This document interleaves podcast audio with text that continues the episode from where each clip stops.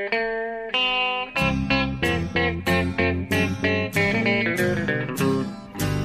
out there, we're on the air. It's hockey night tonight.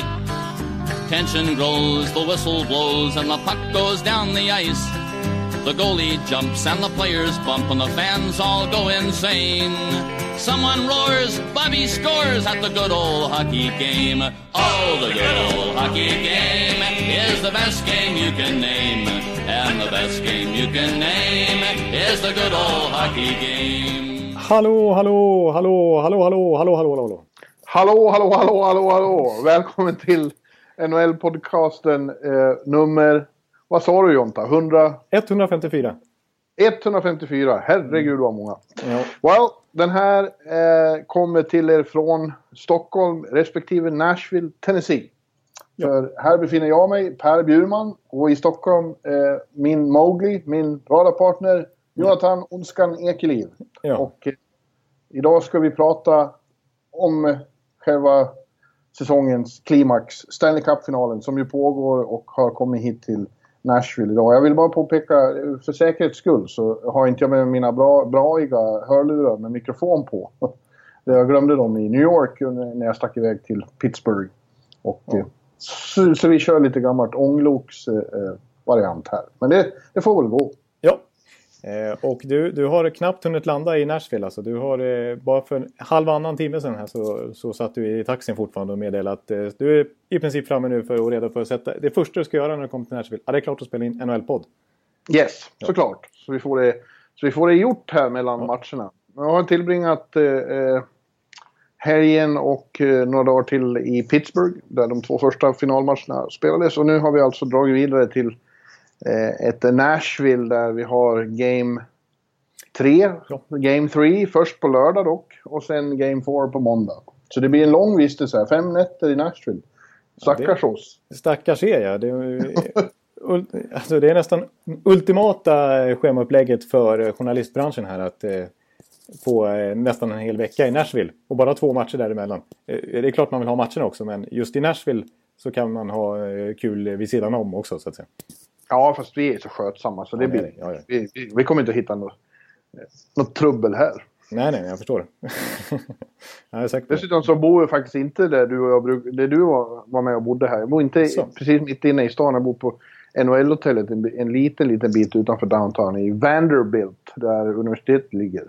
Ja, okej. Så när jag tittar ut genom fönstret tittar jag rakt på en fotbolls, eh, amerikansk fotbollsplan. Jaha, Där eh, Vanderbilt Commodores tydligen spelar sina matcher. Det är en rätt stor arena. Så jag, jag tittar rakt ner på plan. ja du ser. Ja, det är i alla fall Om man, arena. om man höll på Commodores eh, så skulle det här vara ett jävligt bra hotellrum. Då skulle du kunna, du skulle inte ens behöva betala inträde utan du... Nej, jag bara sitta och glo. Ja. Ja, min, min enda bild av Nashville är ju ett hotellrumsmässigt. Det är ju att man eh, bor alltså rakt ovanför Bridgestone Arena. Liksom. Ja, men det är svårt att få rum just nu och de är väldigt dyra downtown. De har ju lite eh, shortage av hotellrum i den här staden. Den har vuxit och blivit populärare som turistmål än de har hunnit med. Så det är mer demand än supply just nu. Alltså. Eh, och det gör att priserna stiger och det har varit så jävla dyrt nu. Och eh, vi får ju tänka på Flash, vår administrat administrativa redaktör skulle inte bli nådig om jag bodde där just nu. Okej, ja jag förstår. ja, och det här är dessutom NHLs headquarters i Nashville nu så det, det funkar så bra. det funkar, ja men vad trevligt.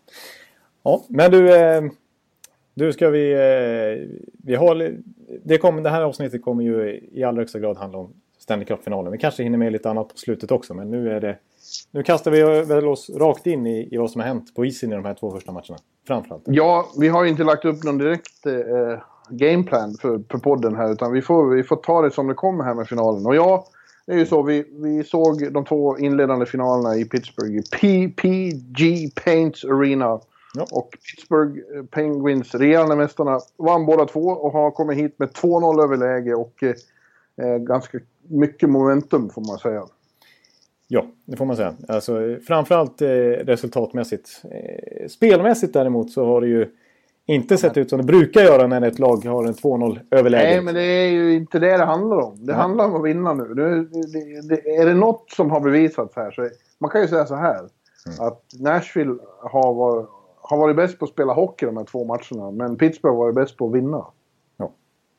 Och det är, är ju verkligen det det går ut på nu. Alltså, alltså possession och skit och chanser och skott. Det betyder ingenting om det inte blir någonting av det. Nej, alltså Pittsburgh, man måste ju ändå... Eh, man får att beundra dem. Man får beundra dem faktiskt. För att det här har ju, förra året satt vi och hyllade dem för att de var den frontfiguren till, i den moderna hockeyn med just possession och att eh, driva spelet själva och spela med fart och ja. komma i våg efter våg och ha ett brett lag med fyra kedjor som levererar. Eh, Totalt annorlunda. Nu, nu är det ju så här att de har förlorat skotten i nästan alla matcher. Eh, det var ju Ottawa-serien som var lite, lite annorlunda kan man säga.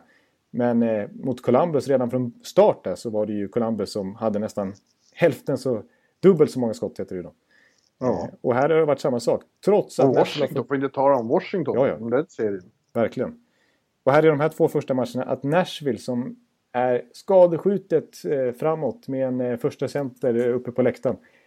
Ändå lyckats skjuta över 60 skott på två första bortamatcherna men att Nashville inte ens kommer upp i 40. Och ändå är det Pittsburgh, Pittsburgh inte ens kommer upp. Ja, Pittsburgh inte ens kommer upp, förlåt mig. Eh, det är ju anmärkningsvärt. Och, och att det återigen då är Pittsburgh som gör alla målen. Liksom. Och vinner matchen. Ja, alltså de är ju nu vad som kallas opportunistiska då. Alltså det, de, I båda de här matcherna har de behövt några korta sekvenser på ett par minuter för att vinna matcherna. Det, har, det är vad som har behövts. Ja. Ja. Eh, det är ju alltså, den första matchen är ju något av det konstigaste man någonsin har sett. Alltså. ja. alltså, de hade, Pittsburgh hade sin, de fick sitt 5 mot 3-läge där och gjorde mål förstås. Det, det säger sig självt. Man kommer inte att överleva om man tar 3 mot 5 mot Pittsburgh. Det går ju bara inte. Nej, precis. I två minuter. Och sen, gjorde de, och sen gjorde de två snabba igen. Och sen, sen så var det bara Nashville. Alltså, eh, eh Pittsburgh avlossade inte ett skott på 37 minuter. Det här har vi pratat om jättemycket. Vilket är rekord. Det har aldrig noterats tidigare eh, sen de började, sen de började räkna skott på mål. Nej, exakt. Och det har aldrig någonsin hänt i en Stanley Cup-final att ett lag gått utan ett skott på mål i en, en hel period. Eh, och 37 minuter, det är alltså nästan två hela perioder. Ja. Ja, och, och var med eh, Nashville kommer ikapp. Men bara några minuter efter de har kommit ikapp så, så hugger Nashville till en gång till och avgör. Ja, det är helt otroligt. Ja. Ja, precis. Och då, då, finns det ju många som säger att de har sån fruktansvärd tur. Men alltså, när det här är ett mönster som går igen i serie efter serie efter serie. Mm. Alltså, ta Washington-serien när de ju eh, långa stunder var utspelade. Mm. Men gjorde på samma sätt. Hugger till. Det är inte tur, liksom. det är ju förmåga. Det är ju att, ha, och vara opportunistisk just och ha killerinstinkt när, när lägena väl kommer. Ja, ja, jag håller helt med. Och jag vill återigen exemplifiera Columbus-serien där som jag tittade mycket på i, i första rundan. När jag tyckte Columbus till exempel i första matchen där kom ut och verkligen tyckte, precis som Nashville, tog över spel. Man blev helt chockad att de tog tag i taktpinnen och dominerade fullständigt eh, puckinnehavsmässigt och skottmässigt. Och jag tror det var en period när Nashville, eh, eller Pittsburgh inte hade ett skott på mål sista 17 minuterna av första perioden någonting. Eh, och ändå så är det Pittsburgh som gör första målet och sen vinner matchen enkelt med typ 4-1 liksom. Ja. Ja, och i, i, andra matchen här nu då igår, som det är när vi spelar in det här, så var ju eh, Pittsburgh, eller Nashville tar ledningen med 1-0. Eh, fantastiskt mål av Pontus Åberg. Ett av ja. de snyggaste i hela slutspelet, ta mig fan. Ett av de, alltså på riktigt ett av de, nu har man ju sett långt ifrån alla Stanley Cup-finaler i sitt liv. Men alltså det där måste ju placera sig rätt så högt trots allt i hela Stanley Cup-finalhistorien. Om jag inte såg fel så gjorde här Ekliv ett frimärke av det. Ja, det, mitt i natten. Gick bananas där alltså. Tappade totalt men... Eh, ja, jag tyckte... Han trampade runt eh, Olli Mäte som eh, sällan har blivit mer bortgjord. Han var och sen trampar runt Matt Murray och väntar ut och väntar ut och väntar ut och bara lägger in den. Ja, jag tycker det, blir så extra snyggt också när man inte ens... Han nuddar inte ens Mäte utan han liksom verkligen åker runt honom som en kona liksom. Och sen väntar ut Mercer totalt. Det, det är så... Det, jag tycker det är så många detaljer i det här målet som, är, som gör det extra ja. snyggt. Alltså. Mm. Ja, och då har, sen har Nashville jättemycket spel. Eh, Pittsburgh tittar upp och kvitterar. Mållös andra period. Och vad händer i början av tredje? Det bara brakar åt helvete för Nashville. Och eh, tre snabba matcher är avgjord. För Pittsburgh. Ja, precis. Och det kändes totalt tokavgjort där. Eh, och då måste vi nämna också det som ju har varit en, en enorm eh, talking point här på de två första matcherna. Han som byttes ut efter det här fjärde målet, det var ju Pekarine. Pekka Pinne. Ja, Ja, jag tänkte vi skulle komma eh, in på det så småningom. Men okej, okay, vi tar det redan nu. Ja. Och ja, eh, eh det går ju faktiskt att säga att eh, Pekkarinen var den som tog dem till final. Tog dem genom det här slutspelet. Ja. Men man kan lika gärna nu säga att han är orsaken till att de ligger under med 2-0 i finalen. För han har inte varit tillräckligt bra i de här två finalerna när, när, när det har blivit så här. Liksom. När de inte själva lyckas göra mål och så lyckas Pittsburgh göra mål eh, på sin... Ja, det är ju inte bara att han är dålig såklart. Det är ju att de är jävligt bra när de får de där lägena. En Jake Gensel, ja. Mr Skyttekung, ja. skjuter ju fantastiska skott. Ja, ja visst. Alltså, det, det, det, är lite till hans försvar också. Det kan gå 37 minuter utan ett skott och sen kommer det Jake Gensel och drar upp en missil i högerkrysset liksom. Ja, och det, är ju, det vet ju alla. Det är inte lätt för målvakten när, de får stå sysslolösa länge och det inte kommer ett skotthelvete på, på 37 minuter. Det har ju en målvakt aldrig varit med om. Nej, precis. Exakt, och, och som vi har varit inne på nu i podden och som jag har tjatat om nu i flera veckor att, att de är det här renodlade kontrings och PP-laget som jag börjar kalla Pittsburgh. I alla fall i mm. slutspelet här. Så är ju, i alla fall enligt mitt sätt att räkna, så är fem av nio mål på kontring av Pittsburgh. Över hälften. Oh. Vilket ju är en markant siffra. Och det är ju svårt, eh, det är ju de svåraste chanserna nästan för en målvakt när det kommer kanske två mot ett eller tre mot ett eller tre mot två. Ja, men det är andra som har, det har varit lite för enkelt. Det första målet Gensel gjorde igår när han står och bankar in den vid stolpen, det ska inte gå in. Nej, det, ska, och, det, får inte gå in. Och framförallt sen är det ju då när de gör de här snabba målen i tredje, då, då ser man ju att människan har tappat allt eh, all tro på sig själv. Man vet att ja. allting kommer att gå in nu. Och det gjorde det ju också. Det där har man ju sett på andra mål. Det, han är inte första som har hänt det. Det har hänt även Henrik Lundqvist. Man har sett att nu, nu brakar det åt helvete. Ja, ja exakt. Ja, precis. Alltså när... Men det är ju väldigt, väldigt olyckligt för Nashville eftersom de har en sån extremt uttalad första mål. Det har ju aldrig varit något snack om vem som ska stå. Nej. Och om han börjar svikta i självförtroende så är det ju jävligt illa alltså. Ja. Ja, Nej, och det har ju till och med höjts lite röster och eh, ska, eh, alltså, eh, om man till och med ska vända sig till Jussi Saros nu eh, i tredje matchen. Men det kommer de inte göra utan de kommer ju ställa Pekka Pinne. Pekka ja, det har, det har ju blivit diskussioner och de, det har inte hjälpt att uh, Lavaliette vägrar säga hur han tänker göra. Nej, nej, exakt. Han fick frågor efter matchen om det så satt han ju bara svamlade om att Pekkarina har varit så bra. Men det finns saker vi kan göra bättre. Och frågade dem igen och han sa samma sak en gång till. Ja. Uh, det känns lite onödigt kanske, men det jag, tror, jag tror det är helt självklart att Pekka står eh, även här i Game 3. Eh, de kommer väl att trycka på att de har varit så bra hemma. Det är väl det de får liksom tänka på nu. Och att han har varit så bra hemma. Ja. Han har inte haft några plattmatcher i Bridgestone. Nej, det har han faktiskt inte haft alls. Utan eh, där har ju, som du säger, Nashville som lag varit fruktansvärt starka. Bara torska en match Eh, och hade ju ett facit tidigare i slutspelet om man räknar in även föregående år på tio raka segrar. Så att, och det kommer ju vara sånt fruktansvärt tryck där du har landat nu. När det är dags för Game 3. Alltså, ja. det, det, det, alltså, vem som kommer, bara, bara vem som kommer sjunga nationalsången kommer ju vara världens stora grej. Alltså, ja, vi ska, vi ska komma till vi ska, ja. vi, jag pratar om vad som ska hända. Men ja, först vi fortsätter lite där vi har varit. Ja.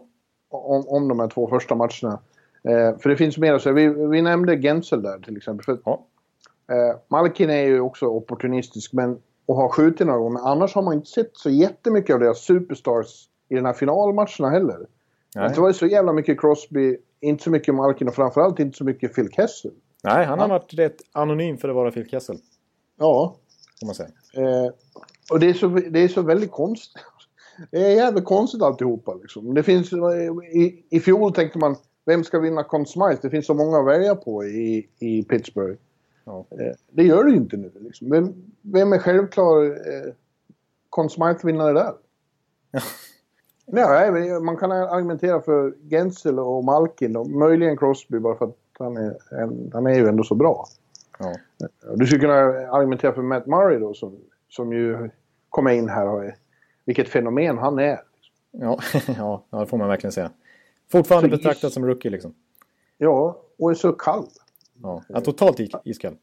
Hade de bytt målvakter här så hade ju eh, Nashville varit i ledningen med 2-0. Ja, det, är, ja alltså, det vill jag påstå. Ja. Det, det, tycker jag inte är att överdriva eller liksom eh, Pekarines eller eh, i sin tur Murrays insats här i början. Han har varit tokbra Murray. Alltså jag vill påstå att Nej, han har ju spelat så lite så det, man kan inte riktigt... Gon Smythe gäller Nej. ju hela slutspelet. Precis, och eh, Mike Sullivan eh, höll ju Mark Andre Fleury som sin Conn Smythe-kandidat efter de två första serierna. Ja. Så, eh, ja, jag lutar ändå kanske åt Malkin. Alltså Malkin har inte gjort så mycket matchavgörande grejer i, i så många serier. Man kan inte peka ut så här, det där overtime-målet eller bla bla bla hela tiden på, på många olika punkter som man brukar kunna göra med en Conn Smythe-vinnare. Men han leder ju, skytte, han leder ju poängligan trots allt. Och eh, jag tycker han har varit, inte haft någon riktig svacka under hela slutspelet utan nästan alltid bra. Men, men, men Gensel är ju där och, och ska nämnas också med sina 12 kassar. Ja, och, och, och insatserna i liksom finalen blir, det blir bara större och större matcher. Så att, eh, eh, att han har gjort tre mål i finalen och sådana viktiga mål. Två matcher det, det, kommer det kommer ju att väga så otroligt tungt. Och på det sättet är ju Pittsburgh lite likt Pittsburgh i fjol. Eh, att det kommer upp nya ur den egna organisationen som är så otroligt bra. Det var ju faktiskt ingen som hade riktigt koll på Gensel innan den här säsongen började. Det var ingen som hade det. Nej, nej. Nu är han deras kanske viktigaste spelare plötsligt. Eller, Precis. eller deras vassaste målskytt. ja, det är ju sjukt oväntat ändå, det måste man ju säga. Det är, han har, alltså de här siffrorna han puttar upp som, som det var mycket snack om igår, att han eh, skuggar ju nu Dino Ciccarello om rekordet för en rookie i antal kassar. 12 har han gjort och, och 14 ska han ha upp i för att tangera Ciccarellis från 81. Ja. Och det är rätt remarkabelt i, i dagens löntagsserie, liksom, liksom så som hockeyn ser ut idag. Eh, ja, kanske inte apropå löntagsserie, men apropå lönetaxerare vill jag säga att, att det är så... Det, och det här är ju någonting som jag brukar återkomma till, men det är så otroligt tydligt i år också. Även om man räknar in de två semifinallagen utöver Pittsburgh och Nashville. Alltså hur viktigt det är att, att få- få upp spelare underifrån via sin egen organisation. Antingen genom draft eller att man på något annat sätt signar f- college free agents eller någonting som går via AHL-laget i alla fall. Ja, det har ju kommit upp många i Nashville den vägen också. Precis. Fantastiskt. 18 stycken i Nashville-finallaget har spelat i Milwaukee. Alltså det, är Ja. det är otroliga siffror. Och med, med tanke på skadorna de har nu, framförallt ja, skadan på Johansson. Så eh, de som har kommit upp, en sån som eh, Frederick Goodrow har ju varit riktigt, riktigt bra. Ja, absolut. Och, exakt. Ja, man kan, Austin Watson är imponerad över som har nästan 300 AHL-matcher. Colton Sissons är uppe i 200 AHL-matcher där också som också gjort väldigt bra. Och Goodrow som du säger. Och Åberg inte minst. Åberg som gjorde 31 kassar i Milwaukee den här säsongen. Ja, Eh, och nu fått chansen på allvar här i slutspelet. På grund, mest på grund av skador. Spelar med Forsberg nu. två fantastiska mål. Ja. Eh, Men vad säger, du, vad säger du om den här... Eh, det, det det pratades om på förhand var ju det här att eh, Pittsburghs centersida skulle eh, mätas mot eh, eh, Nashvilles fyra främsta backar. De är ju väldigt bra. Alltså, Subban och Ekholm har ju varit det bästa backparet i finalen so far. Ja, alltså jag, jag tycker inte att det går att gnälla på Nashvilles backar på något sätt. Utan anledningen till att Pittsburgh har så här få skott, det är dels på grund av deras taktik att de faller tillbaka lite grann. Men trots det men vi, så, så har de ju så pass potent offensiv att de ska kunna skapa mer än 12 skott på mål på hemmaplan i en match. Eh, Det har ju extremt mycket att göra på hur fantastiskt spelskickliga och smarta i alla delar av isen som Nashvilles topp 4 backar är. Alltså de, de Ja, är hu- De superbra. löser, de löser så många situationer man liksom inte... Jävlar vad bra. Jag tycker framförallt Ekholm och Subban. Ja. Subban tycker jag har varit riktigt, riktigt bra i båda finalerna. Ja, och Subban har ju... Då måste jag ändå få nämna lite Corsi-siffror. Han har helt sjuka Corsi-siffror om man, om man ser till att han faktiskt i en stor majoritet av tiden han är inne på isen möter antingen Malkins eller Crosbys kedja. Han har ju tog dominans i vad gäller eh, skott på mål framåt gentemot de två spelarna när de möts. Ja. Eh, han är ju otroligt bra. Alltså på att driva spelet och få... Alltså, hitta smarta lösningar. Egen zon får komma ur och sen liksom bibehålla spel offensivt också naturligtvis och skapa chanser själv. Och göra ett mål som tyvärr blir bortdömt då för hans skull. Eh, ska, ska, ska man nämna det också? Det har väl alla Ja, det, rasat mot den här diskussionen om, om eh, offside, ja. Eh, och coaches challenge. Ja. Det vart ju, det vart ju mycket tjafs om det, men det, det kvittar ju nu då i nästan. Inte riktigt samma sak, men Patrik Hörnqvist fick ett mål bortdömt igår också för, för samma. Det, det, det där finns ju, vad ska man göra åt det då? Vi, vi, har, vi har diskuterat det förut. Jag tycker det ska finnas en, en eh, tidsgräns både på hur långt spelet ska ha gått eh, för något man kan klaga på. Men också för hur lång tid det får ta för domarna att granska den där skiten. Ja, precis. Men nu tog det fyra minuter eh, drygt att granska. Ja. Eh, och sen gjorde ju Pittsburgh sina tre mål därefter på mindre än fyra minuter. Eller på ungefär fyra, samma motsvarande tid. Det, står, det, är liksom, det blir så patetiskt när domarna står och tittar på en jävla läsplatta. Ja, exakt. Ja, nej precis. Det, det är väldigt konstigt. Det, är liksom, det blir lite konstigt också när, det, när man har valt ut just goal interference och offside. När det är så mycket andra bedömningssituationer som inte går att granskas. Till exempel, ja, alltså ja. Nashville hade säkert velat granska Kalle Järnkroks utvisning på Patrik Hörnqvist som i slutändan gav en 5 3 och 1-0 till Pittsburgh å andra sidan. Bara några minuter Jo, det där är, det är ju något som man eh, kan irritera sig på och ifrågasätta. Att det finns en viss sorts situation där det, där det krävs millimeter eh, rättvisa för att, liksom, att det ska bli rätt. Och så är det andra situationer som man bara rycker på axlarna åt om, om det blir fel eller inte. Det är lite konstigt. Ja, precis. Det blir lite konstigt eh, sportsligt sett. Ja. Så att säga. Sport, ja. rätt, rättvisemässigt. Men så är det ju reglerna och det vet ju alla om egentligen. Jag tycker heder på något sätt i Nashville ändå. För att eh, det är nästan ingen där som har varit och klagat på domarna i media och sånt där. Eller som har... Nej, de har inte tjafsat. De har, de inte, sagt...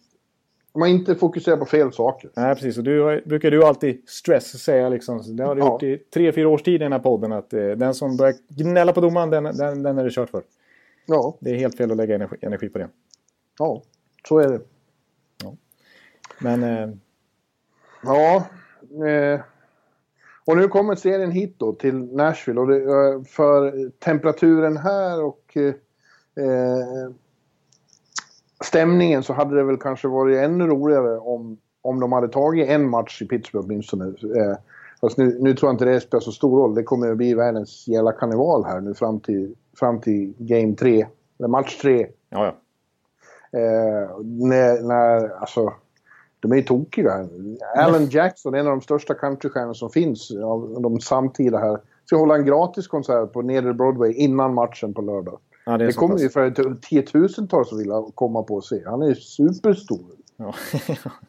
det blir säkert han som kommer in och sjunger nationalsången sen också. Det blir han alltså. Eller runt, ja, I den stilen. Ja, ja, det verkar som att eh, det har tagit över fullständigt. Och du har ju sagt själv till och med att det är kanske det värsta du har varit med om.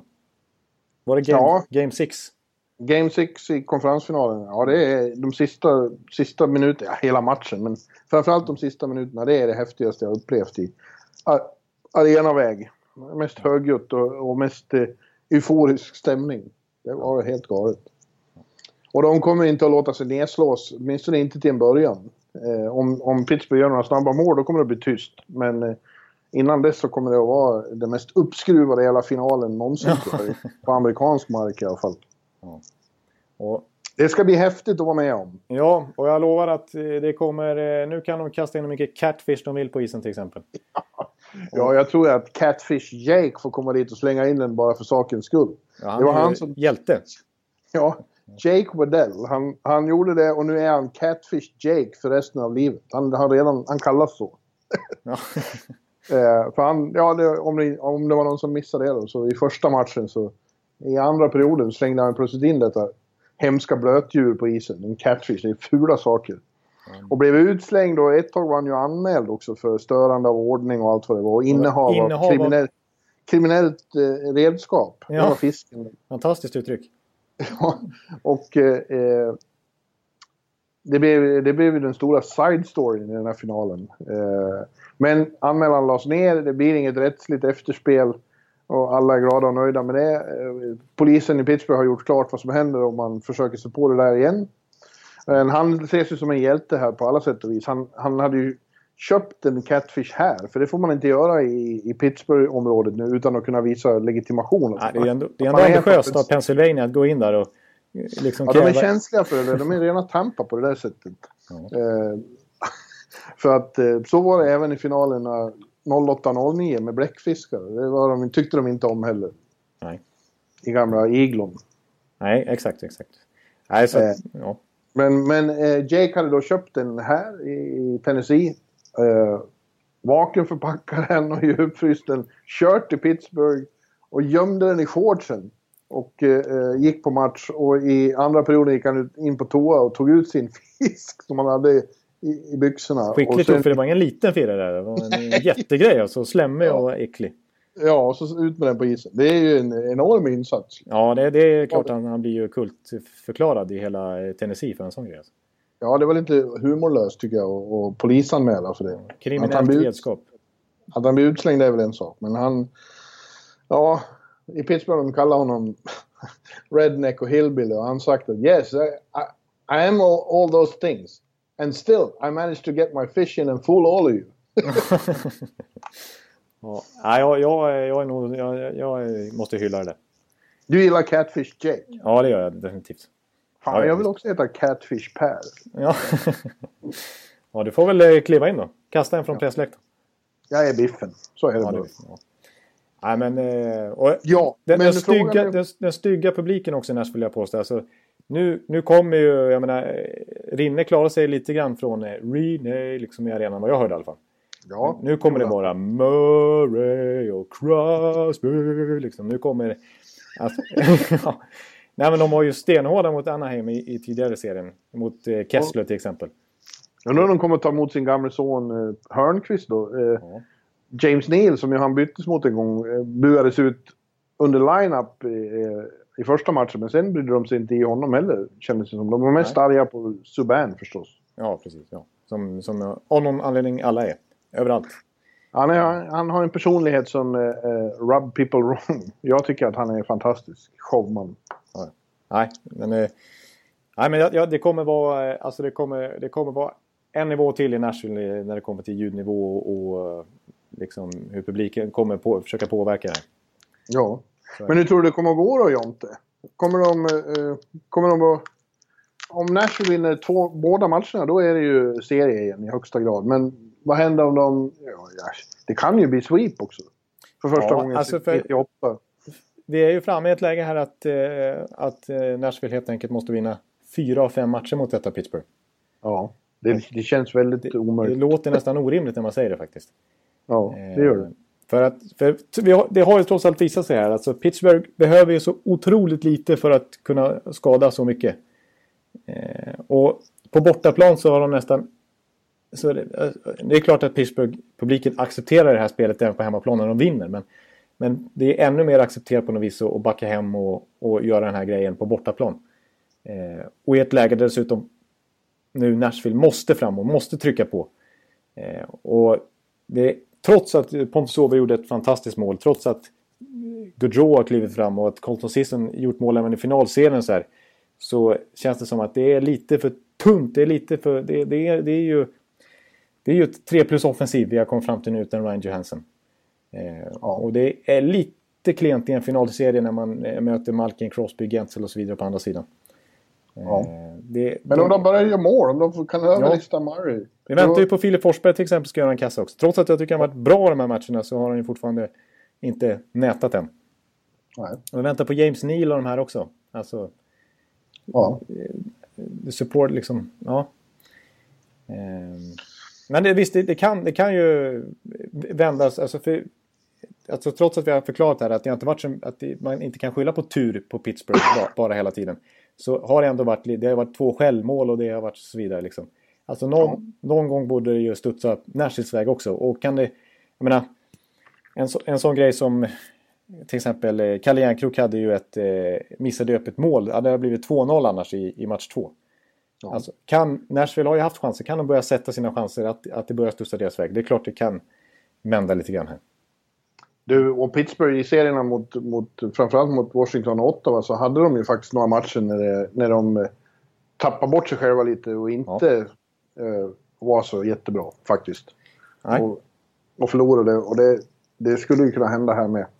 Jag... Eh, men det är ju så här alltså, att eh, 90% av de som tar ledningen med 2-0 i en final vinner ju till slut. Och det är svårt att bortse från. Av 50-60-tal exempel har det varit tidigare. Eh, och ja, 48, 48 av 50 tror jag de sa. Så pass? Oj! Ja. ja. det är ju eh, i princip... Det är. Det är klart! Nej, ja, men... man får ju... Alltså det, det logiska nu känns liksom, om man ser till hur senaste, senaste tio åren har det varit att då tar Pittsburgh en här och tar, kommer hem med tredjedelen och avgör i Game 5. Ja. Eh, men nu ska jag ta, eh, så, i vanlig ordning, det här har vi inte pratat om i, i, i podden än. Eh, inför finalen så gjorde, genomförde vi ju stora finaltipset igen. Ja. Vi och vi, jag. Du! Ja. 200, 200 personer drygt uttalar sig om hur det kommer att gå. Ja. Eh, och eh, ja, Det måste vara rekord. Som, 200 svenskar. Ja, jag tror jag har haft ännu mer tid på mig att få ihop ännu fler en gång. Ja.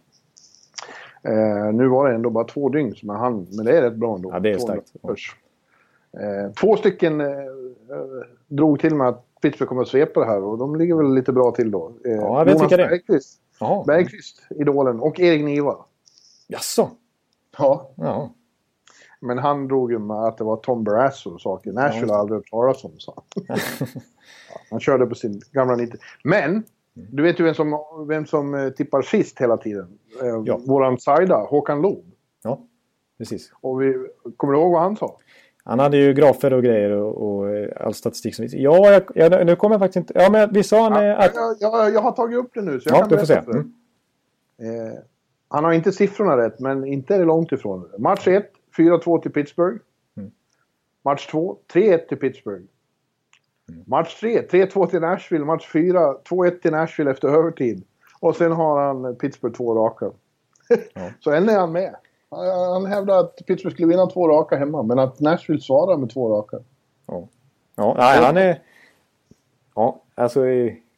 Egentligen borde nästan Loob eh, sköta sådana här poddar och så vidare. För han har ju nästan alltid rätt. Ja, och han skriver här också, jag läser. Jag hävdar dock att underskatta inte den betydligt yngre målvakten Matt Murray kontra Pekka Rinne. Matt har faktiskt bättre siffror än Pekka, om än på färre matcher i slutspelet. Ja.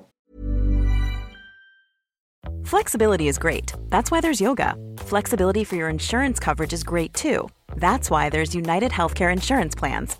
Underwritten by Golden Rule Insurance Company, United Healthcare Insurance Plans offer flexible, budget friendly coverage for medical, vision, dental, and more. One of these plans may be right for you if you're, say, between jobs, coming off your parents' plan, turning a side hustle into a full hustle, or even missed open enrollment. Want more flexibility? Find out more about United Healthcare Insurance Plans at uh1.com. Ja, och Pekka, vi, vi, vi går, när vi satte våra betyg, vi hade ju plusbetyg i vår preview förra, Ja. förra veckan när vi gick igenom alla lagdelar och sådär. Och Vi, vi kom fram till, eller jag sa nog 4 plus och du sa 5 plus på Rinne och så sa vi båda 4 plus på Murray. Men Mm. det, då, då blev det en liten edge för Rinne trots allt och det baserade vi mest på hans sjuka slutspel med nästan historiskt fina siffror. Eh, Det var liksom Jonathan Quick 2012 räddningsprocent på honom. Ja. Och nu har han varit nere på 77 här på två matcher istället. Eh, men, men ska man slå ut det, man, och återigen, det här har vi pratat om tidigare också, Pekkarin, att, han, han haft, att det är lite oväntat att han trots allt kommer upp så här stort i det här slutspelet som han gjort. Men backar man tillbaka så långt som 2013 och hans sammanlagda räddningsprocent om man räknar in alla slutspel, alla grundseriematcher, så är den 91,5 sedan 2013. Och League average, medelräddningsprocenten under motsvarande period är 91,5. Så han Mm. är alltså en average målvakt sen de senaste fem åren. Ja, statspubliken har ju suttit och väntat på det. De säger, han, han har ju fått sakta sämre stats i varje serie. Det var helt fantastiskt mot Chicago. Mm. Ja. Sen har det sakta blivit sämre, så de, de hävdar ju att de har sett det här komma. Ja. Sen, sen kanske man inte trodde att det skulle bli sån här tydlig effekt i finalen. Liksom. Men, eh, Nej. men inte, ja. Vi, vi ser Det är inte över än. nej, vi får över se på hemmaplan också. Ja. Ja. Ja, det ska bli intressant när de får eh, matcha som de... När Lävi får matcha som de vill och så. De har ju haft bra förmåga, Nashville. Den här säsongen brukar de påpeka själva att eh, komma, de har bra karaktär och kommer igen från underlägen både i matcher och, och när de har tagit emot i sekvenser och så här. Och PK Subban, eh, hjälten, eller eh, artisten skulle jag säga. Han eh, lovade, garanterade ju seger i nästa match. Ja. Vi vinner nästa match och så får vi se vad som händer. Då är det lite Messier-takter på honom nästan. Här. Ja. Om man håller sitt ord också. Ja. ja, det skulle ju alltså... Eh, jag säger ju det också för stämningen här och allt. Så det, skulle det vara jävligt kul om de åtminstone kunde ta Game 3 nu då. För åker de ner i 3-0 underläge, då dör ju lite det här alltihopa. Ja, för nu, då vet vi att det finns i princip ingen Nej, procentuell realistisk chans att vända på det. Då är det, då är det klart. Då är det klart. Då är det klart. Ja, ja, ja. ja det är den tonläget man hamnar i då. Ja. Men, men du, vad gäller finaltips, stora finaltipset, jag vill komma tillbaka. Vad sa du i det egentligen? Du var ju med. Jag tyckte... Du, ja, jag har du sagt... Jill Johnson och Foppa och Degen. alla. Eh, jag och Victor Hedman tror jag hade samma tips. Eh, 4-3 matcher till eh, Pittsburgh. Ja. 4-2 sa jag till Pittsburgh. När jag väl, när jag väl tippade. Mm. Ja, känslan på något sätt från båda håll då är, är väl då att eh, Nashville är sjukt bra. De är svåra att möta men... Och, och det har vi sett i de här matcherna. Det har inte varit helt lätt för Pittsburgh att handskas med dem. Men det är Pittsburghs offensiv som man har för stor respekt för. Och som är så potent alltså. Och då, hur matchbilden än ser ut så gör de mål. Det, de går, det går inte att stoppa dem liksom. Nej, jag, är, jag tycker framförallt det där att de inte behöver mer än eh, några minuter per match för att bestämma hur de ska sluta. Exakt. Ja, ja. Ja. Jag tycker, dock tycker jag att, att eh, Sullivan, som ju, eh, återigen bevisat att han är en fantastisk tränare. Han har ju liksom kalibrerat om det här efter nya förutsättningar. Liksom. Efter att ha vunnit Stanley Cup ett år på ett sätt så ja. håller han på att göra det igen på ett helt annat. Det är ju jävligt imponerande. Ja, det, det måste man säga. Och, speciellt om man ser till hans företrädare. Eh, ja. två olika, både Bilesma och Johnston hette han väl. Eh, ja. Han som du kallar för kuratorn. Ja. som inte var riktigt lika karismatisk. Han, eh, eh, jag menar de lyckades inte alls. Eh, trots detta spelarmaterial, för det måste man ändå säga. Det är inga dåliga spelare han har att jobba med. Men alltså det är sån otrolig skillnad i swagger på det här laget och på coachbarhet och hur de tar till sig tränarens order och så vidare. När Salomon står i båset jämfört med hur det sett ut tidigare. När de år efter år har åkt ut mycket tidigare än man var förväntat sig. Ja. ja. Jag tycker att det viktigaste han, allra viktigaste han har gjort det är ju att eh, eh förbjuda dem att bli frustrerade kan man säga. För det var ju ofta så de, eh, de lät sig provoceras av, inte minst av Philadelphia under flera år. Men även av andra. Och Boston. kom av sig och ja, kom av sig och började göra andra saker än att spela hockey. Men det där har ju han liksom lagt en jävla energi på och helt enkelt ja, förbjudit, tror jag man kan säga. Ja. ja. och få, hjälpt dem att jobba bort. Alltså Crosby eh, några matcher där mot Ottawa så de gick ju fruktansvärt hårt. Ja, det måste man. Det, det är ju en Salven-grej eh, det där, som du verkligen säger. Alltså Crosby, han blev ju... De sprutade vatten på honom, de slashade honom överallt. Ja, fyra, fem år sedan då hade han ju gett igen. Han ja. blivit arg och dragit på sig utvisningar och gnällt, gnällt i omklädningsrummet efteråt. Ja, ja. Nu bara... Han blinkar inte ens. Nej. Nej. Och det, det, det är en tydlig skillnad man kan man kan eh, markera eh, skedde sedan Salomon tog över. Alltså en tydlig ja. skiljepunkt. Det är ingen snack om saken. Absolut. Men nu surar jag samtidigt lite på honom eftersom han håller Hagelin utanför laget. Och Hagelin är ju petad, inte skadad. Nej, det är lite eh, det är en anmärkningsvärt. En kille de har bytt till sig som var så otroligt framgångsrik förra året i HBK-line och som ändå sitter på 4 miljoner per säsong och som är alltså helt i scratch nu. Mm. När spel som Carter det... Rowney och, och Scott Wilson och så vidare går före. Ja, det var ju så, han var skadad i sju veckor. När han kom tillbaka så var han ju väldigt långt ifrån normal standard. Men det var ju precis i slutet av Ottawa-serien kändes det som att han hade fått tillbaka benen. Ja. Eh, och började liksom bli geparden från Nykvarn igen. Ja. Men det är ju hård konkurrens om platsen. De tycker att de vill ha eh, den här Wilson och vad heter han du nämnde nu? Rowney. Eh, de, är, de är lite fysiska Nashville, alltså, eller kan ju vara när de vill. Ja. Igår, igår höll det på att tjura till sig ordentligt. Ja, precis. Jo, det, det var några tillfällen där. Och det var ju till och med P.K. Subban som ville ge sig på Malkin. Ja. Men det gick inte. Kramkalas istället. De pratar ryska. Ja, just det. De började prata ryska. Det var P.K. som använde sina gamla Andrei Markov-vokabulär där. Ja, det ska bli jävligt kul att se på Showtime när, när det här kommer nästa avsnitt i All Access. Det kanske kommer idag eller imorgon. Eh, imorgon tror jag. Då får vi se de här två första finalerna mer inifrån. Ja, just det. och kanske lite ryska inblandade helt enkelt. Ja, men det blir det. Ja, det, ja, men jag håller med dig också om, om Hagelin där. Så jag, jag, ja, jag tycker ändå att hans speed skulle kunna komma till användning. Men eh, nu har de ju vunnit två matcher, då ändrar de ju inte. Det finns ingen anledning, tycker de, med all säkerhet. Vad har han sagt själv då? Du har väl pratat lite med honom? Nej, jag har inte... Alltså, när, när de inte spelar då är de ju kvar ute och bagskatar efter, efter morning skates och sånt där. Ja, och då hinner de stänga omklädningsrummet för sådana som oss innan, innan han kom in. Men Jag vet att Jonathan Lindqvist eh, träffade honom och eh, ja, han är såklart väldigt besviken. Alltså, det är finalen, den största matchen man kan spela. Är, han är ju såklart heartbroken över att inte få vara med, men eh, kan inte visa det på annat än att stödja sina lagkamrater. Nej, exakt. Precis. Och han är, stannar kvar extra och jobbar på och är med på sina optional skates mellan dagarna också för att... Ja, det är klart. Det måste man när man är i den situationen. Ja, absolut. Så det.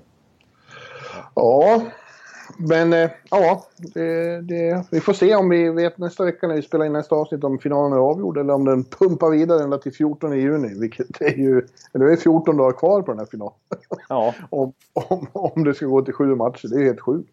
Ja, det är helt sjukt. Precis. Det, det, vi, kan, vi kan nog förmodligen konstatera, det beror på hur snabbt det går här med, med segrar för Pittsburgh men, eller Nashville. Men eh, att det är nödvändigtvis inte så att vi spelar in nästa podd efter att finalserien är slut.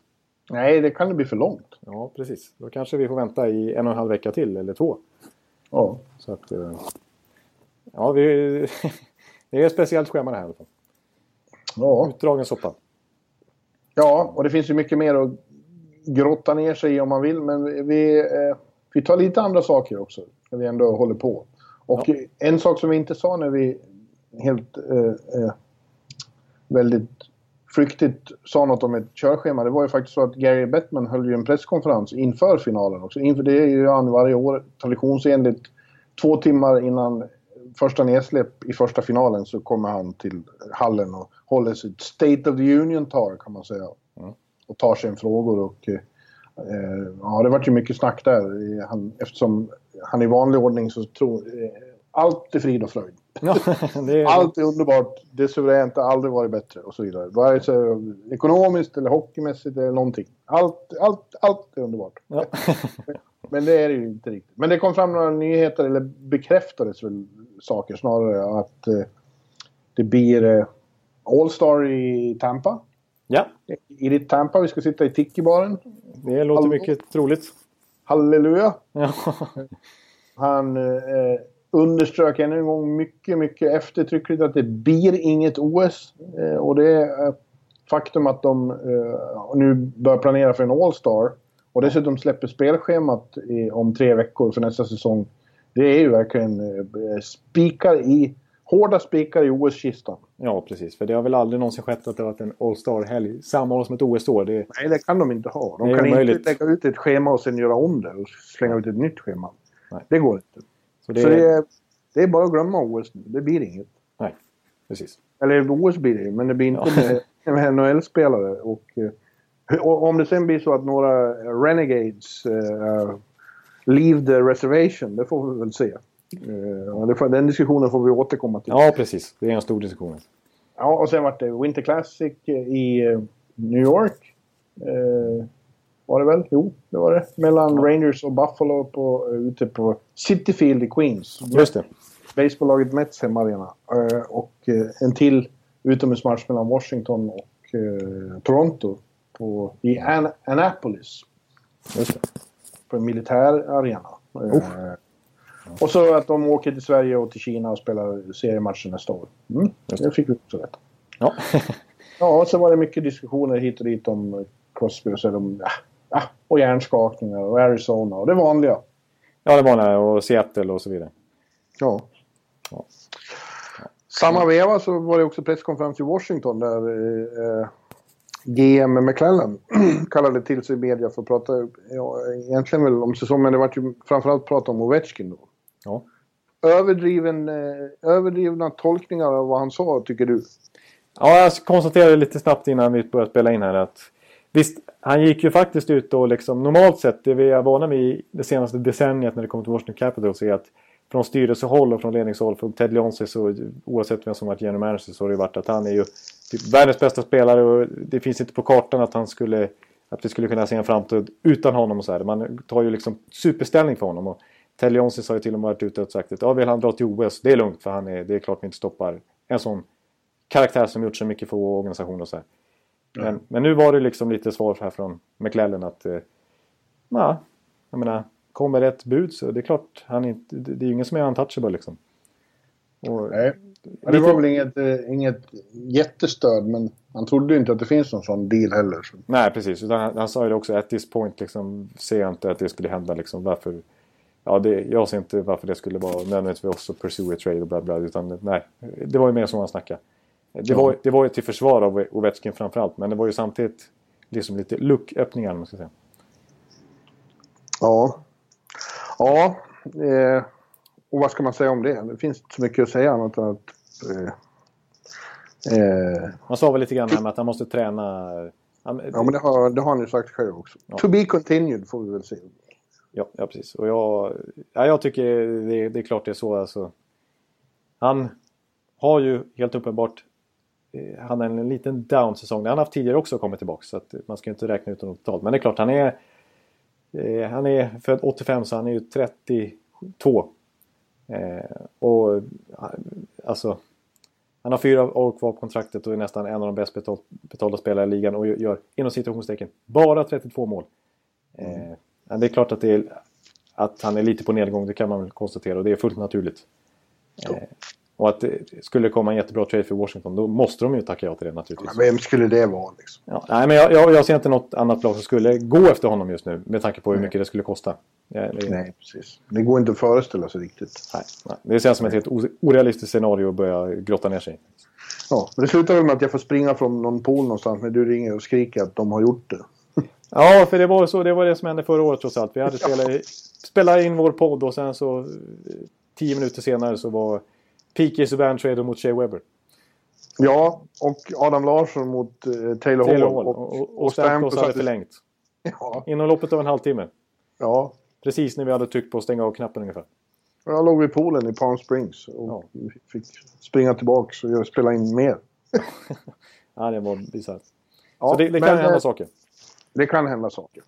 Vad var det mer du... du eh, det Ja. var något du ville utgjuta dig om också. Ja, jag har några, ett, ett antal eh, saker. Vi kan, vi kan börja med det faktum att eh, Scott Gomez ju från att eh, ha haft en lång karriär som inte var så speciell på slutet kan man ju knappast på så eh, harva runt i olika klubbar innan han la av här i somras. Inte fick någon ny klubb så han la ju nästan inte formellt av egentligen. Eh, nu har han blivit anställd av Doug Waite som har fått Mm. permanent jobb som eh, huvudcoach i Islanders och eh, anställt honom som sin assisterande för att ha koll på powerplay verkar som och forwards och sådär. Offensiven. Ja, Doug Wade som ju gjorde väldigt bra intryck på alla när han väl tog över Islanders. Eh, Han var, han var en riktigt bra coach för dem, kändes det som. Ja. Och han har tydligen sagt nu att han vill bara ha assistenter som är eh, hyggligt eh, unga och har, och har spelat hockey under den här eran. Ja. Som förstår vad modern hockey går ut på. Ja. Eh, Och det är lite intressant, för ofta har det varit så att för detta spelare inte nödvändigtvis är, bra coacher, men Doug Waite är ju det själv och verkar ju ha bra koll. Ja, Han det är vet faktiskt vilka, vilka stycke. karaktärer som, som, som är bra att använda. Ja. För I sammanhanget ska vi lägga till då att han även har plockat in Luke Richardson. Som ju har en 1500 matcher i NHL och som la av 2010 eller 2009 och sånt där. Som Ja. har varit ett eftertraktat namn sen han har haft några år som AHL-coach för Binghamton, Ottawas Farmalong. Eh, och intervjuat som några NHL-klubbar. Men nu kommer han till, till Doug Waita så blir backtränare där. Ja, intressant. Och ännu mer anmärkningsvärt är väl då det du nämnde, det hade jag till och med missat, att, att Steve Ott, eh, han spelar ju hela den här säsongen, han, han eh, går i pension och blir assisterande direkt i sitt gamla lag St. Louis. Ja precis, alltså han är, han är trots allt bara 34 bast. Han är 80-talist och har varit eh, så sent som här i, mars blev tradad till Montreal för att vara någon slags... Eh, Ja, först var han ju Detroit. ja just det, precis. Och sen så skulle Bergevin satsa tufft och ta in både Martinsen och Dwight King och sen Steve Ott för att tuffa till Montreal och det sket sig. De åkte ut direkt. Ja, Men... Eh, och Men, men det är ju ändå anmärkningsvärt att man går direkt från karriären och spelar slutspelsmatcher så sent som i april. Och i oktober så står man som assisterande. Som exakt. 34-åring. Men jag vill påstå att det var ungefär något liknande för Doug Waite. Han kanske var lite äldre dock, men han gick också från att eh, avsluta Ja. en karriär till, direkt till assisterande coach i NHL. Men det är väldigt ovanligt. Men det har ju blivit någon slags liten trend kan vi skönja i alla fall. Han är ju väldigt populär, Steve Ott, som lagkamrat. Jag höll ju på och gnällde med Detroit-svenskarna där att vad ska den där skitstöveln vara i så fint lag för? Men de sa att han är jättebra. Man älskar honom här. Liksom. Han betyder mycket för unga killar och så. Ja. Ja, ja, ja det är möjligt. Jag, jag har läst lite intressanta citat från honom. Jag vet inte om... Jag, alltså det, det, det, känns lite speciell situation alltså när han. För han, han är ju, det var ju så sent som bara ett, två år sedan som han var i St. Louis och hade några år där. Så han känner ju Alexander Sten och Perron och Ja, jag kommer du ihåg när, när, nu är inte han kvar då, men eh, Backis stod och grät efter de hade åkt ut något år och berättade om vad Steve Ott hade gjort för honom och fixat medicin så att han kunde spela. Och, det, och då, var, då fick ju Ott själv kliva åt sidan. Ja, just det, så var det. Just det. Hans uppoffringar för laget och så. Ja. Nej, men han, han är ju tok eh, polare med många killar i laget och nu helt plötsligt så blev deras tränare liksom. Ja. Eh, och han har ju sagt själv att liksom, hur, hur ska du tackla det här? Du går direkt från spelarkarriär. Alltså hur blir din, din pondus och ditt sätt att bemöta spelarna nu? För nu, jag menar en tränare brukar inte vara kompis med spelarna på det nej. sättet. Men han har sagt bara nej, jag ska vara precis som jag alltid varit. Liksom, jag ska vara polare, jag känner de här killarna, jag, jag, det är mina polare liksom. Jag kommer snacka med dem som att jag är lagkamrat fortfarande. Bara att jag råkar vara tränare nu. Så att... Eh... Ja, de, de, eh, de tror på den där eh, liksom, kamratskapen och goda andan. Det är väl det han kommer att bidra med, förmodligen mer än hockeykunskap. Ja, man är, för där är det tvärtom då liksom att den moderna hockeyn, den, den, den representerar ju inte riktigt Steve Ott.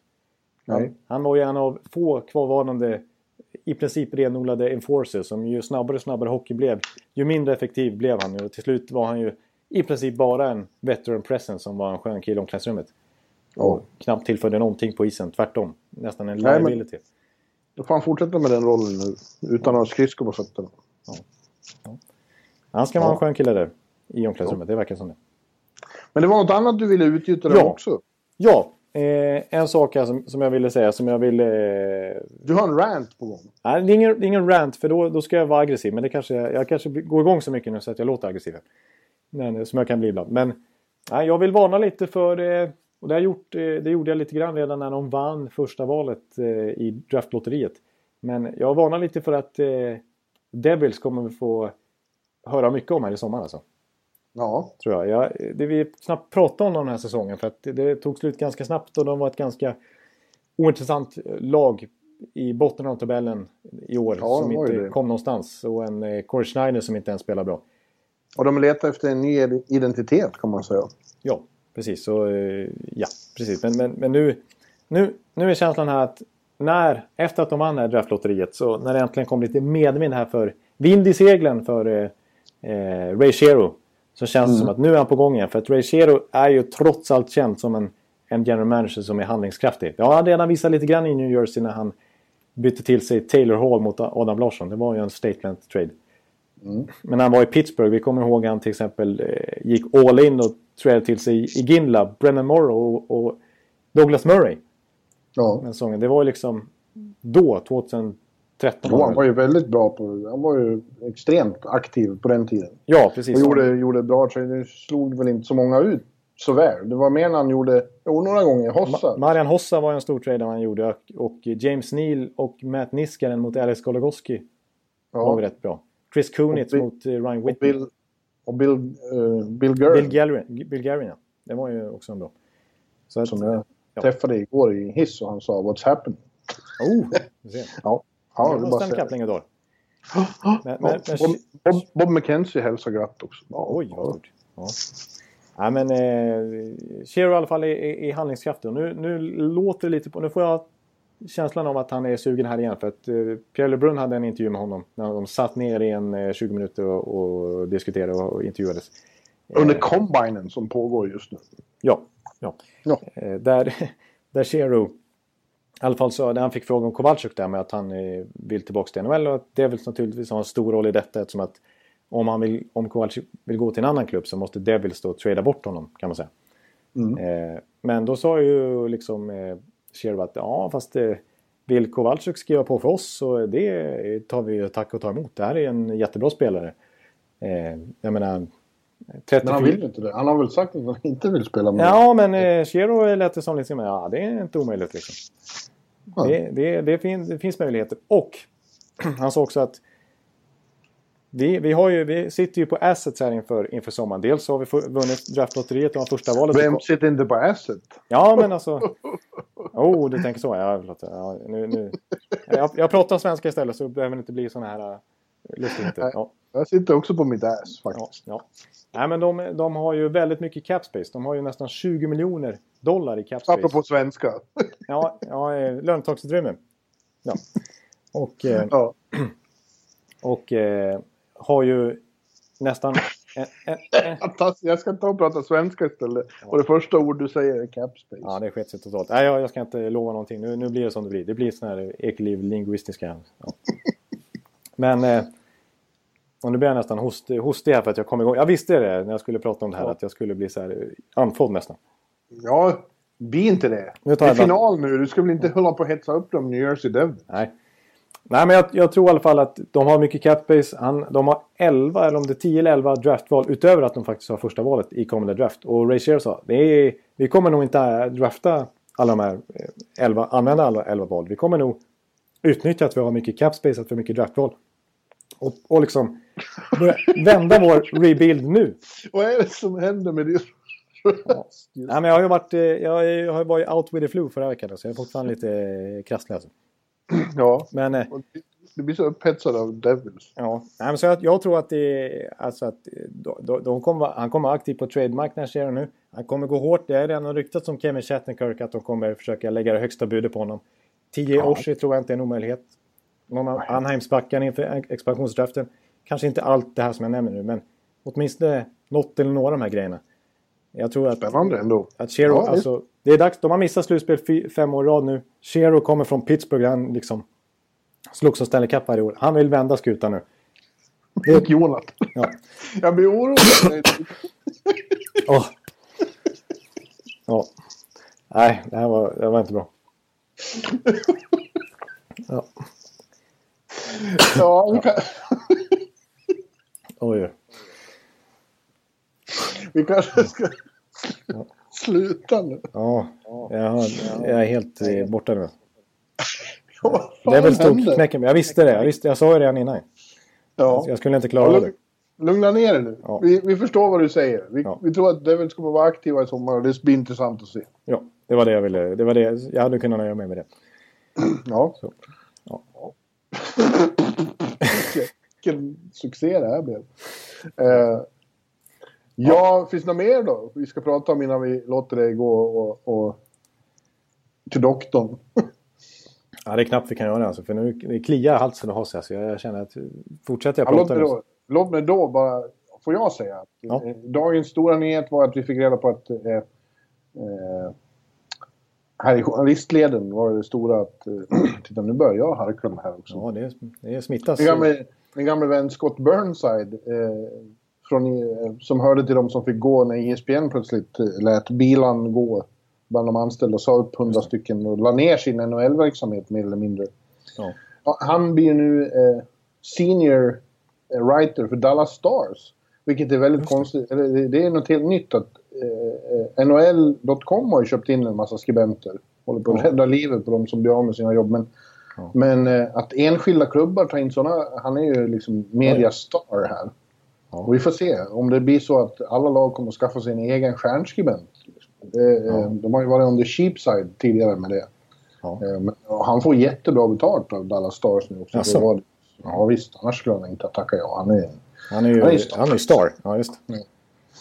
Eh, så det, det, var väl en väldig eh, parentes för de flesta av våra lyssnare föreställer jag mig. Men det, var, ja, men... Eh, det, det gick en, stöt av... Ja, ja, det gick en stöt genom mediebålet här. Jag tycker det är nog relevant och intressant för lyssnarna då. För att jag menar, normalt sett så har det inte varit så, så intressant att gå in på respektive NHL-klubbs hemsidor genom åren. Det händer Nej. inte mycket där. Men eh, nu verkar det som att man, eh, alltså tar man in en sån tung profil från en enskild klubb, då är det ju lite av ett statement för att eh, eh Burnside kommer ju leverera för Dallas Stars hemsida nu.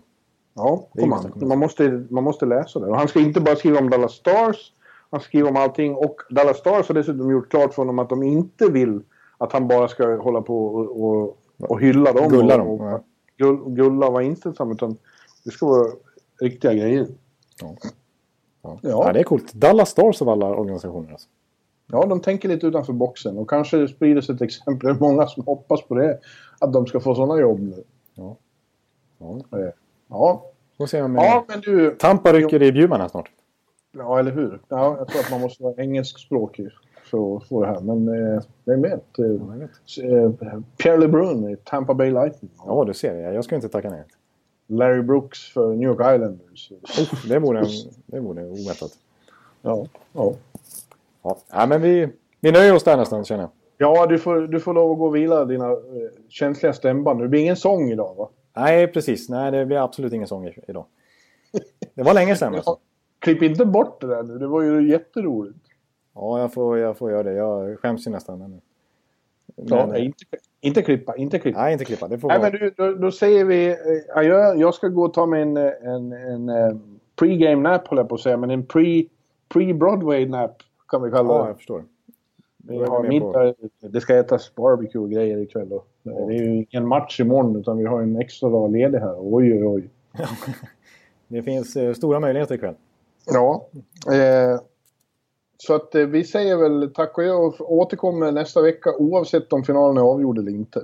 Precis, vi får se vart, eh, hur det ligger till just då. Det kan ju om det skulle... Om det skulle bli en sweep, då är det ju slut när vi spelar in nästa gång. Men vi får se. Ja, och fram till dess hoppas vi att Jonathan Ekliv har tagit sig några rejäla bourbon så det har blivit ordning på stämbanden. Ja, precis. Alltså, nu, nu måste jag göra någonting åt det här. Det var ju en, en, en två veckor i sträck nu. Det har varit jobbigt alltså. Ja, men lite så. Ja, ha det, ha det så bra och vi säger adjö. Adjö! Hallå, hallå, hallå. Hallå, hallå, hallå. Alex Chiazot, Joe Luis Arena och Esposito. Esposito. Uttalsproblem, men vi tjötar ändå. Och alla kan vara lugna, inspelningsknappen är på. Bjuder Hanna Kohl, han är grym i sin roll. Från Kållesoffan har han fullständig kontroll på det som händer och sker. Det blir ju allt fler som rattar in hans blogg. Och lyssna på hans podd. One, two, time, speed, so Hallå, hallå, hallå. One, two, time, speed, so Hallå, hallå, hallå. Ekeliv, som är ung och har driv. Verkar stor och stark och känns allmänt massiv. Han hejar på Tampa och älskar Hedman. Sjunger som Sinatra. Ja, och där ser man. Nu är det dags för refräng. Dags för magi, Victor Norén. Du är ett geni.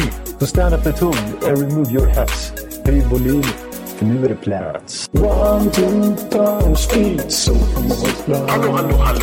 One, two, time, speed, so Hallå, hallå, hallå. One, two, time, speed, so Hallå, hallå, hallå. One, two, time, speed, so Hallå, hallå, hallå. Det er utroligt længe siden mor, der samtidig også har råd. Hallå, hallå, hallå. Det er utroligt længe siden mor, der samtidig også har råd.